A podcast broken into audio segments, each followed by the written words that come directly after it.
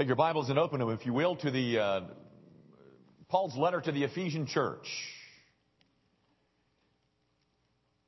Ephesians chapter 6. And I'm going to read one verse. And that only. You follow in your copies as we read from God's inerrant, infallible, inspired, the very Word of God is black words on a white page. Verse 4 of chapter 6. Fathers, do not provoke your children to anger, but bring them up in the discipline and instruction of the Lord. The grass withers and the flower fades, the word of our God, that endures forever. Guys, two weeks ago on the uh, 5th of November, I uh, came to you and told you that I had had an experience with our director of senior high youth, Will Savell. And uh, it had uh, really scarred me or moved me, whatever is the right word.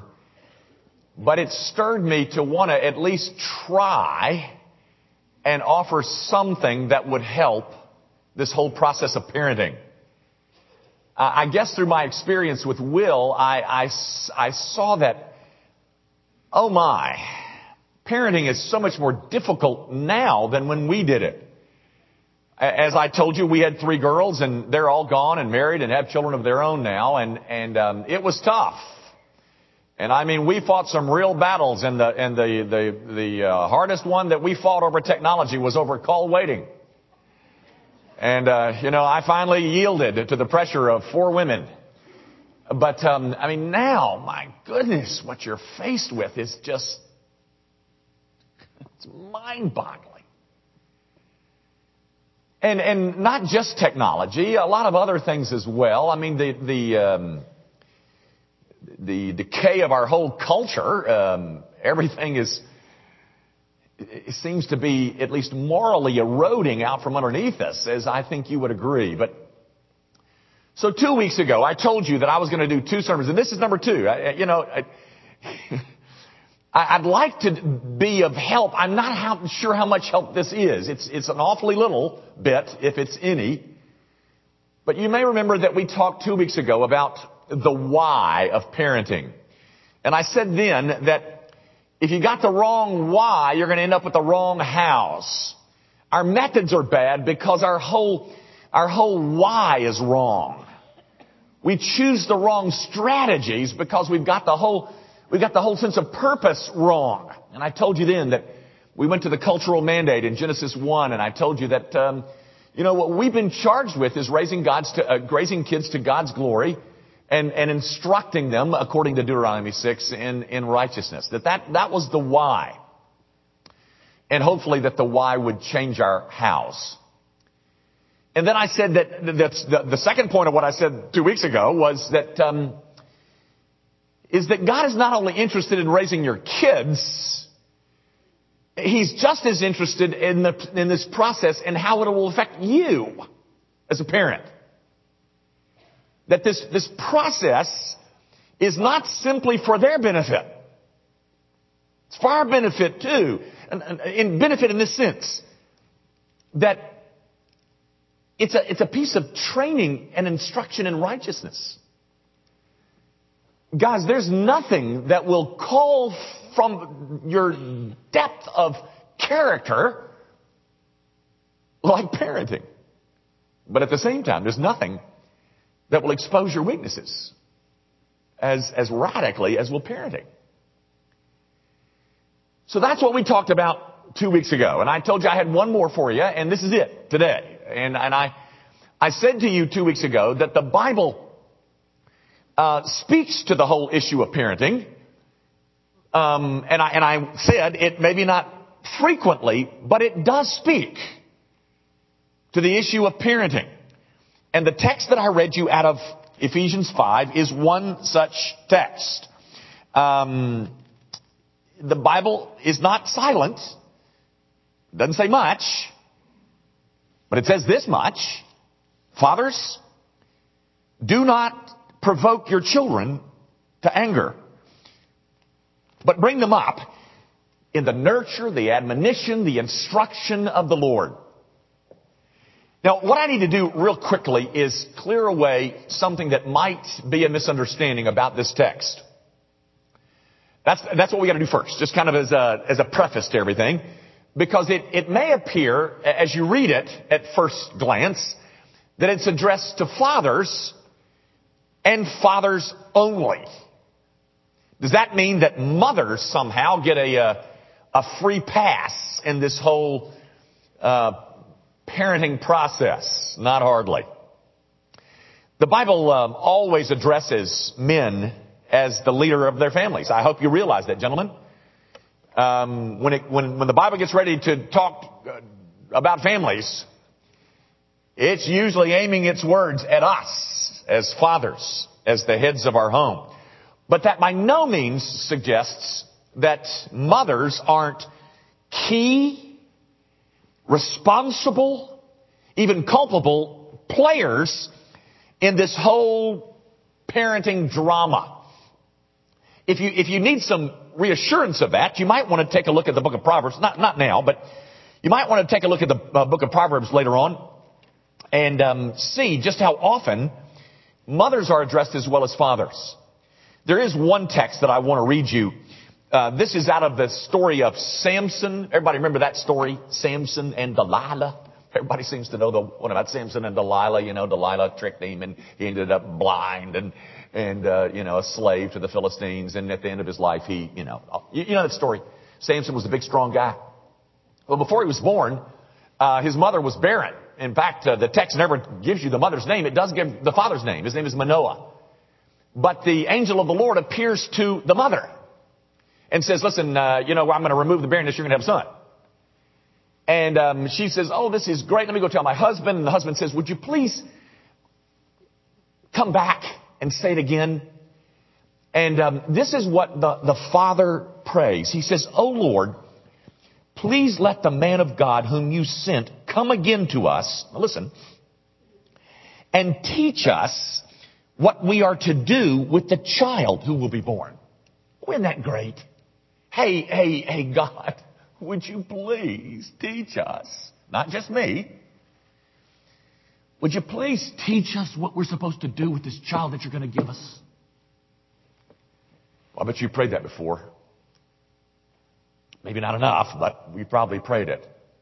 But my point simply is to let you know that here's the head of the home, Manoah, saying, "Would you teach us?" Not just, not just, um, not just Manoah, not just me, but teach us, teach me and my wife what it's going to take, what you expect, what is to be done with this child that you gave us. Something maybe we ought to pray more frequently, I think. But all I'm trying to do at this point is to clear away what might be your initial impression with this text. Oh, that's talking to my husband. You know, that's not Bob. It, does, it doesn't have anything to say. No, no, no, ladies. Um, you're included in this whole parenting drama, as you well know. Now, I hope we can set that aside and move on with uh, with the issue that I want to uh, talk about this morning. And my purpose is simply to talk about this whole provoking thing. Did you see it in the text? In Ephesians chapter 6 verse 4 it says, Fathers, do not provoke. Some of your translations might use that word exasperate. Don't provoke your children to wrath. Don't provoke your children to anger. Um, and, and believe me, fathers aren't the only ones who can provoke children to anger. Mothers can too. But the, that's what I want to focus on, is this whole provoking. And what I have for you this morning is several suggestions as to how you might go about violating this text. That is, if your desire is to provoke your children, I want to give you five suggestions as to how you might do it. I mean, if you if that's what you'd like to do, then I, I want to help you. I want to help you provoke your children if that's what you're interested in. I'm going to give you five suggestions how you might do that. Here's the first one. How you might violate this text. Here's, here's the first suggestion. Uh, don't set any boundaries for your children. That'll provoke them. You know, um, guys, you need to listen to Will Seville. He knows a whole lot more about our families than I do. But you know one of the things that he hears a lot? By the way, Will Seville is going to speak to parents on Wednesday night next. Not this coming one, but on the 29th. We're going to swap pulpits. I'm going to go speak to junior high and senior high, and he's going to speak to parents in the fellowship hall. Mark it down. 29th, Wednesday night. He's got some things to say. But you know one of the things that he hears? He hears, um, oh, shoot. my parents don't care one thing about me. You know how they come to that conclusion? Because it's almost in the same sentence. If it's not in the same sentence, it's in the next sentence. Oh, my parents don't care anything. I don't matter to my kids because my, my, my parents, here it is, they don't care what I do.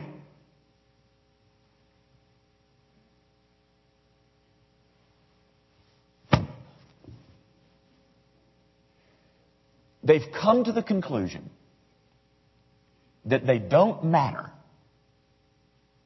to us as parents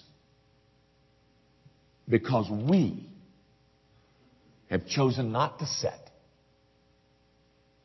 any boundaries. The logical conclusion for a kid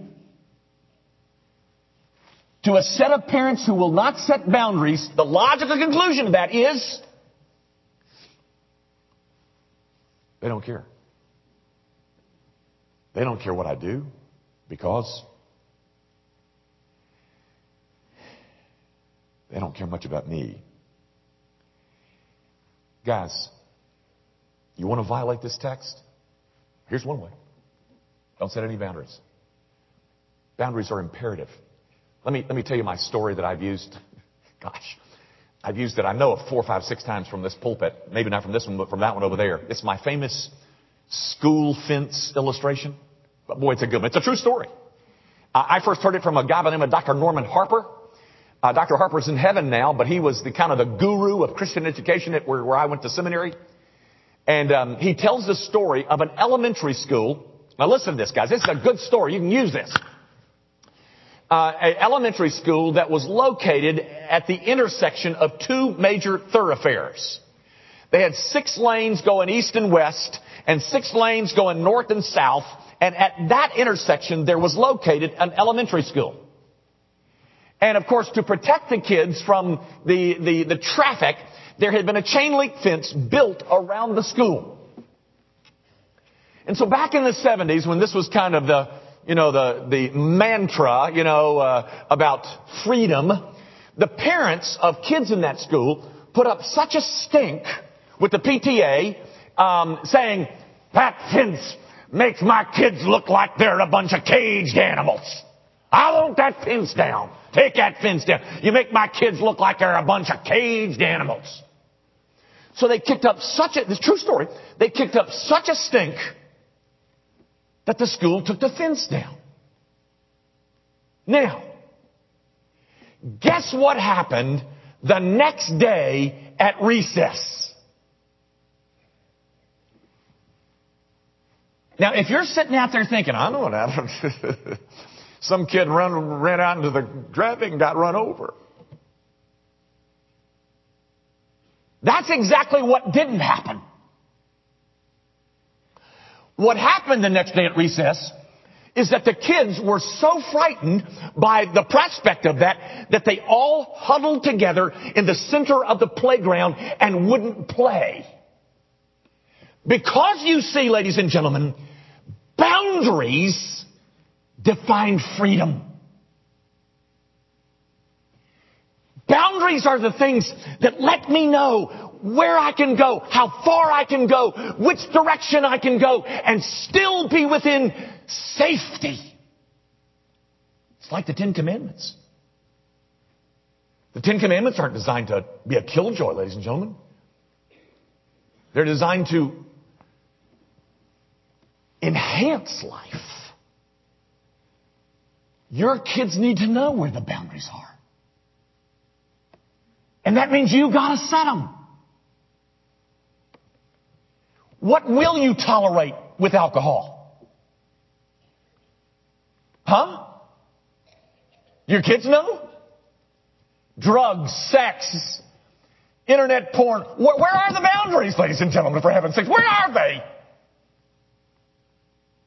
Lying? Treating your wife? Where are they? Guys, mom and daddy, the two of you need to get together and you need to decide on the boundaries. Make as few as you can make. You don't need a long list. Make it, make it things that you're willing to die on, hills that you're willing to die on. But set the boundaries and make them known. Because if you don't, the logical conclusion for your kid is that I don't really matter because they don't really care what I do. That's one way to provoke them. And the second way that you can provoke them to wrath is by regularly changing those boundaries or moving those boundaries. You know, changing your mind about the boundaries. Uh, you know, today is yes, but tomorrow is no. Over the same issue. Uh, I give my permission yesterday, but then I take it away today because you tick me off, kid. A week ago, you tell me I can go to the prom, but the morning of the prom, I'm mean to my little brother, and so you withdraw permission. Ah, if you want to provoke him, that'll do it. Guys, one of the earmarks of a believer is that we are people of our word. You know the text Jesus uses in the Sermon on the Mount? He said, let your yeas be yeas and your nays, nays. We don't, we don't use that word anymore, but I, I bet you understand it. Let your yeses be yeses and your noes be noes. The psalmist in Psalm 115, uh, Psalm 15 says, we are people, that is, the people of God are people who swear to our own hurt. We make a deal, we stick to the deal, even if the deal turns out to be disadvantageous for us. Guys, I'm not trying to say that meanness to her little brother or his little brother is a small thing. No, it needs to be dealt with tomorrow, after the prom. After you gave permission, then you stick with your word. We don't set the boundaries one place and then change them the next day. Address the meanness. Yes. After the prom. You know, I'm afraid that some of our punishment is our way of lashing out, of hitting back, of hurting back because we've been hurt. The reason I understand that is because I'm guilty of that. But that ain't helping. We set boundaries and we leave them there. Here's a third way to, if you want to violate the text, I got some advice for you. Here's the third way. You can discipline without any interaction with your kid. Um, you discipline them without ever any kind of effort to establish relationship. Guys, discipline, your familial discipline, including spanking, is completely your prerogative. However, in addition to the punishment itself, whatever that is, or grounding, or whatever it is that you're doing, you may want to enter into some kind of dialogue as to the why the offense occurred in the first place. For example, you catch your teenage son drinking.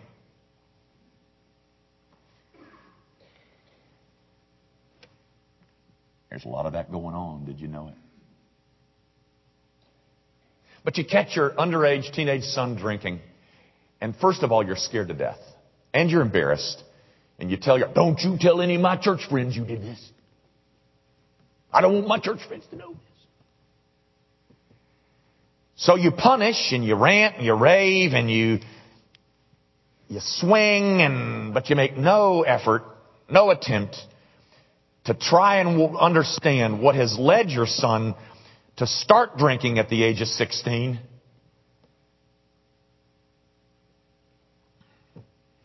You know, why he's done it is probably more important that he did it. And, um,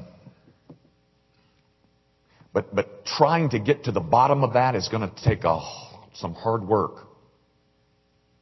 That's right. And that's what we don't want to do. It's the hard work. And so we just flail and scream and rant and rave.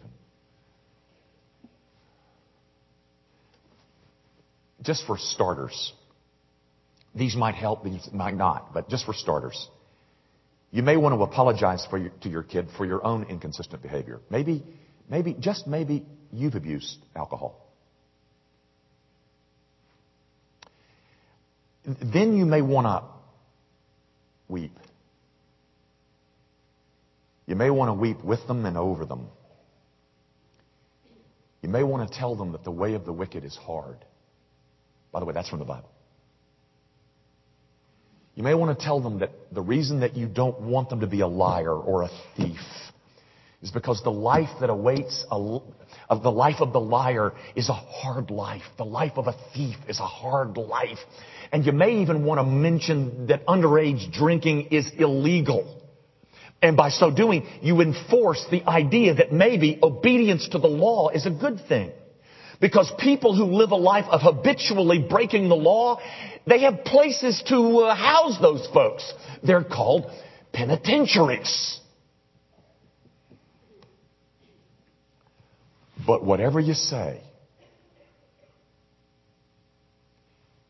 enter in and listen and pray. But God's doing nothing is not an option. Or even worse, saying one thing and then not making good on what you said. Or even worse than that, is by disengaging and becoming remote. Because you're so scared. And you're so you're so aware of your inadequacy. We all are. But you got to enter in. Here's a fourth way. If you'd like to violate this text, I'm going to give you another fourth suggestion. Here's the fourth way. Another way to provoke your kid is to trust your kid.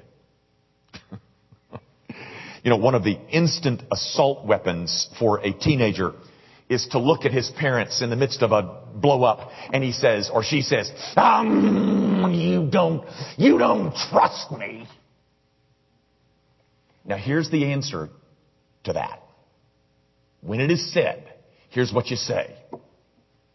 You're right. I don't trust you.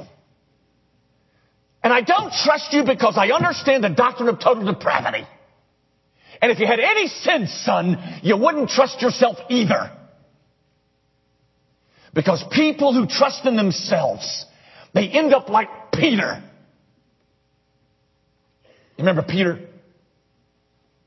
Peter's the one that says, "Oh yeah, Jesus, all those other guys, they're gonna, they're gonna betray you, but not me, Jesus." And you know what happened? Ladies and gentlemen, you stick your kids in a compromising moral situation, and then you wonder why they failed. I'll tell you why they failed.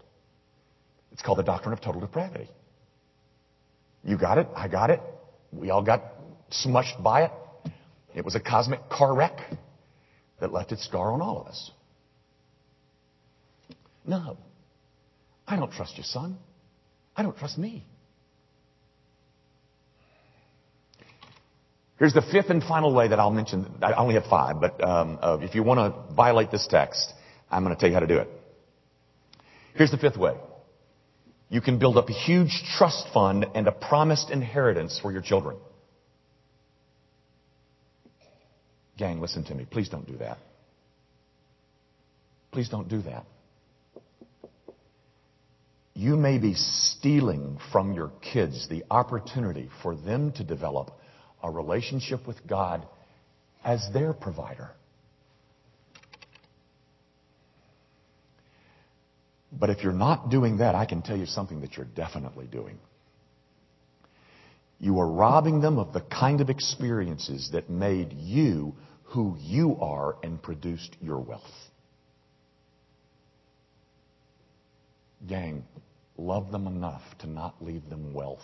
Listen, wealth without work produces nothing good.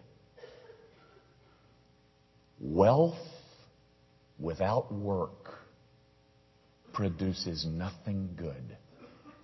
Making life easy for them is not making life easy for them. Guys, you know this is true. You've seen it happen. You've seen what wealth can do to you as, and then to just dump it on your kids. It's a curse. And they end up being people that you don't even like. You want to provoke them? Just leave them a whole lot of money. And then allow that they not have to ever work a day in their lives. So that they can't learn the lessons of character that you learned by working most of the days of your life. Just leave them a trust fund. That's a way to ruin them. Now, guys, I'm going to close with five quick suggestions th- those are those are ways to violate the text, but these are these are five ways to um, to get on with this process of parenting. I hope they're helpful. Number one, get over your embarrassment and get real with God and with us and with your kids and with other parents. You're going to need our help.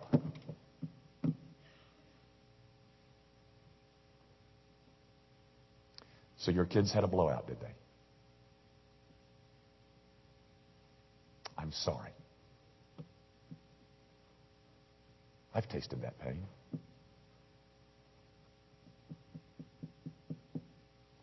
But it doesn't do any good to pretend that you're ideal and have ideal kids. Get over it. Get over the embarrassment and get real.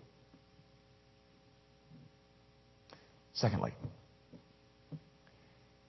get Spector software and read your kids' MySpace and their friends daily.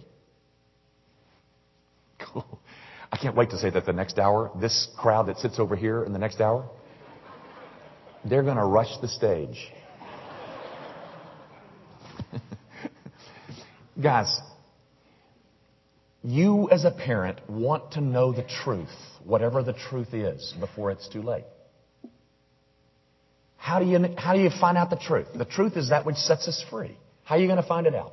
Are you going to continue to let this kind of information that is offered to you by your kids, they put it out in the public domain, and we're not reading it? Ladies and gentlemen, I don't know why we wouldn't. I don't know what would cause us not to. I, I, I, hate to even suggest why we wouldn't. But you have got to know who your kids are. Guys, we need to stop calling them cute little things. They are cute. But you know what they're doing? Oh my. Do you know what WTF stands for? I'm not going to tell you. But you can find out. Turn on your computer. And if they, if your kid doesn't want you to see their MySpace, can you, can you write the next sentence? There's reasons for that.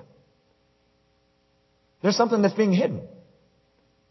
Is that what you, is that where you want to live is in the dark? Guys, if you find out things that are going on, then here's the next suggestion. After you get Spector software, throw it away. Plus the computers. Is that blasted thing that important to you? The PDAs and the, and the cell phones, get rid of them all. Life will work without them. I promise. Oh, they can go over to my neighbor's house and, yeah, they can. But we can make it harder. If you're going to keep one of those things, get yourself Spector software and learn how to use it. And find out what's going on in the life of your kid. It may discourage you. I understand that. But we got to know. Third, this is something that we hear from time to time. And I, for the life of me, I can't understand the strategy behind it. But here's a suggestion. Don't ground your kids from church. What we're finding is that parents are using church attendance to punish their kids. That is, oh kid, I'm not letting you go to church. I don't get it. Guys, how insane is it to prevent our children from being part of something that God might use to change their hearts. Why would you do that? Don't do that. We're not the final solution. For heaven's sakes, we know we're not the final solution. But we're, we're a partner with you. We're a resource. Don't use the church to punish your kids.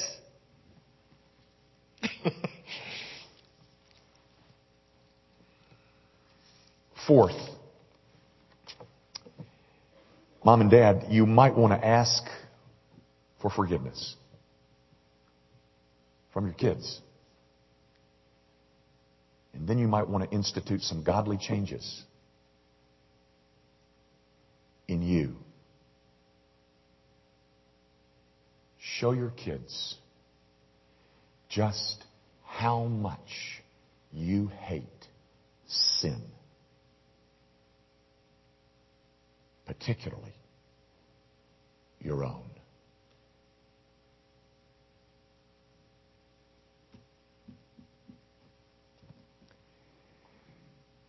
Fifth and finally, guys, I've, I've said this, and I bet you're tired of hearing me say it. But I'm going to say it until there's no more breath in my lungs.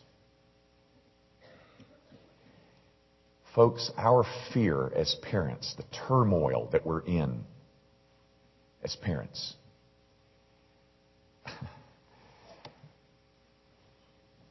the turmoil that we're in is much the result of turning our kids into our own idols. Your whole identity is attached to having good kids and being model parents. And anytime anything other than Jesus Christ becomes the source of my worth, my value, or my identity,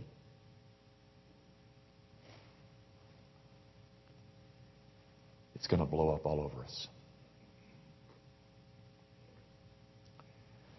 So lay these kids of yours on the altar, just like Abraham laid Isaac in Genesis 22. Lay your kids on the altar. You can't fix them. But you can cry out to God to smash your own idols.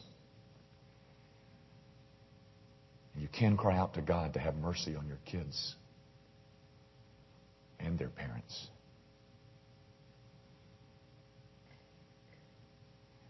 Guys, I know they were precious when they were born. I know what fun it was, and I know how many of our needs were met.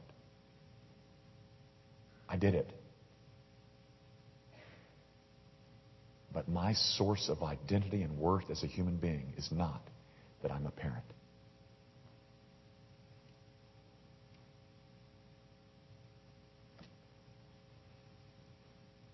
Guys, I do realize that none of this is going to be easy to listen to, nor is there, it's going to be received very well unless the Holy Spirit is with us today. Unless He uh, has prepared your heart, which I have prayed for for six weeks. So I'm hoping that God will find some kind of nugget of truth for all of us. Because this is a huge enterprise, a huge undertaking of raising kids, is it not? But no matter how difficult, no matter how difficult it might be to raise the kids that you've got, keep this in mind. We're in the minor leagues compared to what God is in, up to in raising us. Our Father in heaven faces huger issues in raising us as His children than we face in raising our own. As people who have received mercy, we need to become distributors of mercy. I hope that helps. Father, indeed, we long for your help, just like Manoah, knowing that he was going to have to raise Samson and, and cried out to you to teach us what we need to do with our children. That is our prayer this morning, O oh God. Teach us what we need to do. And if there's been any proper instruction from this pulpit this morning, I pray that you'll use it to advance the kingdom of Christ by making us more Christ-like parents. Thank you for the privilege that we have to um, have our own sin addressed by the family that you've given us. So might this whole process end up with godly kids and godly parents. We commit ourselves to that and we do so in the name of Christ Jesus the Lord. Amen.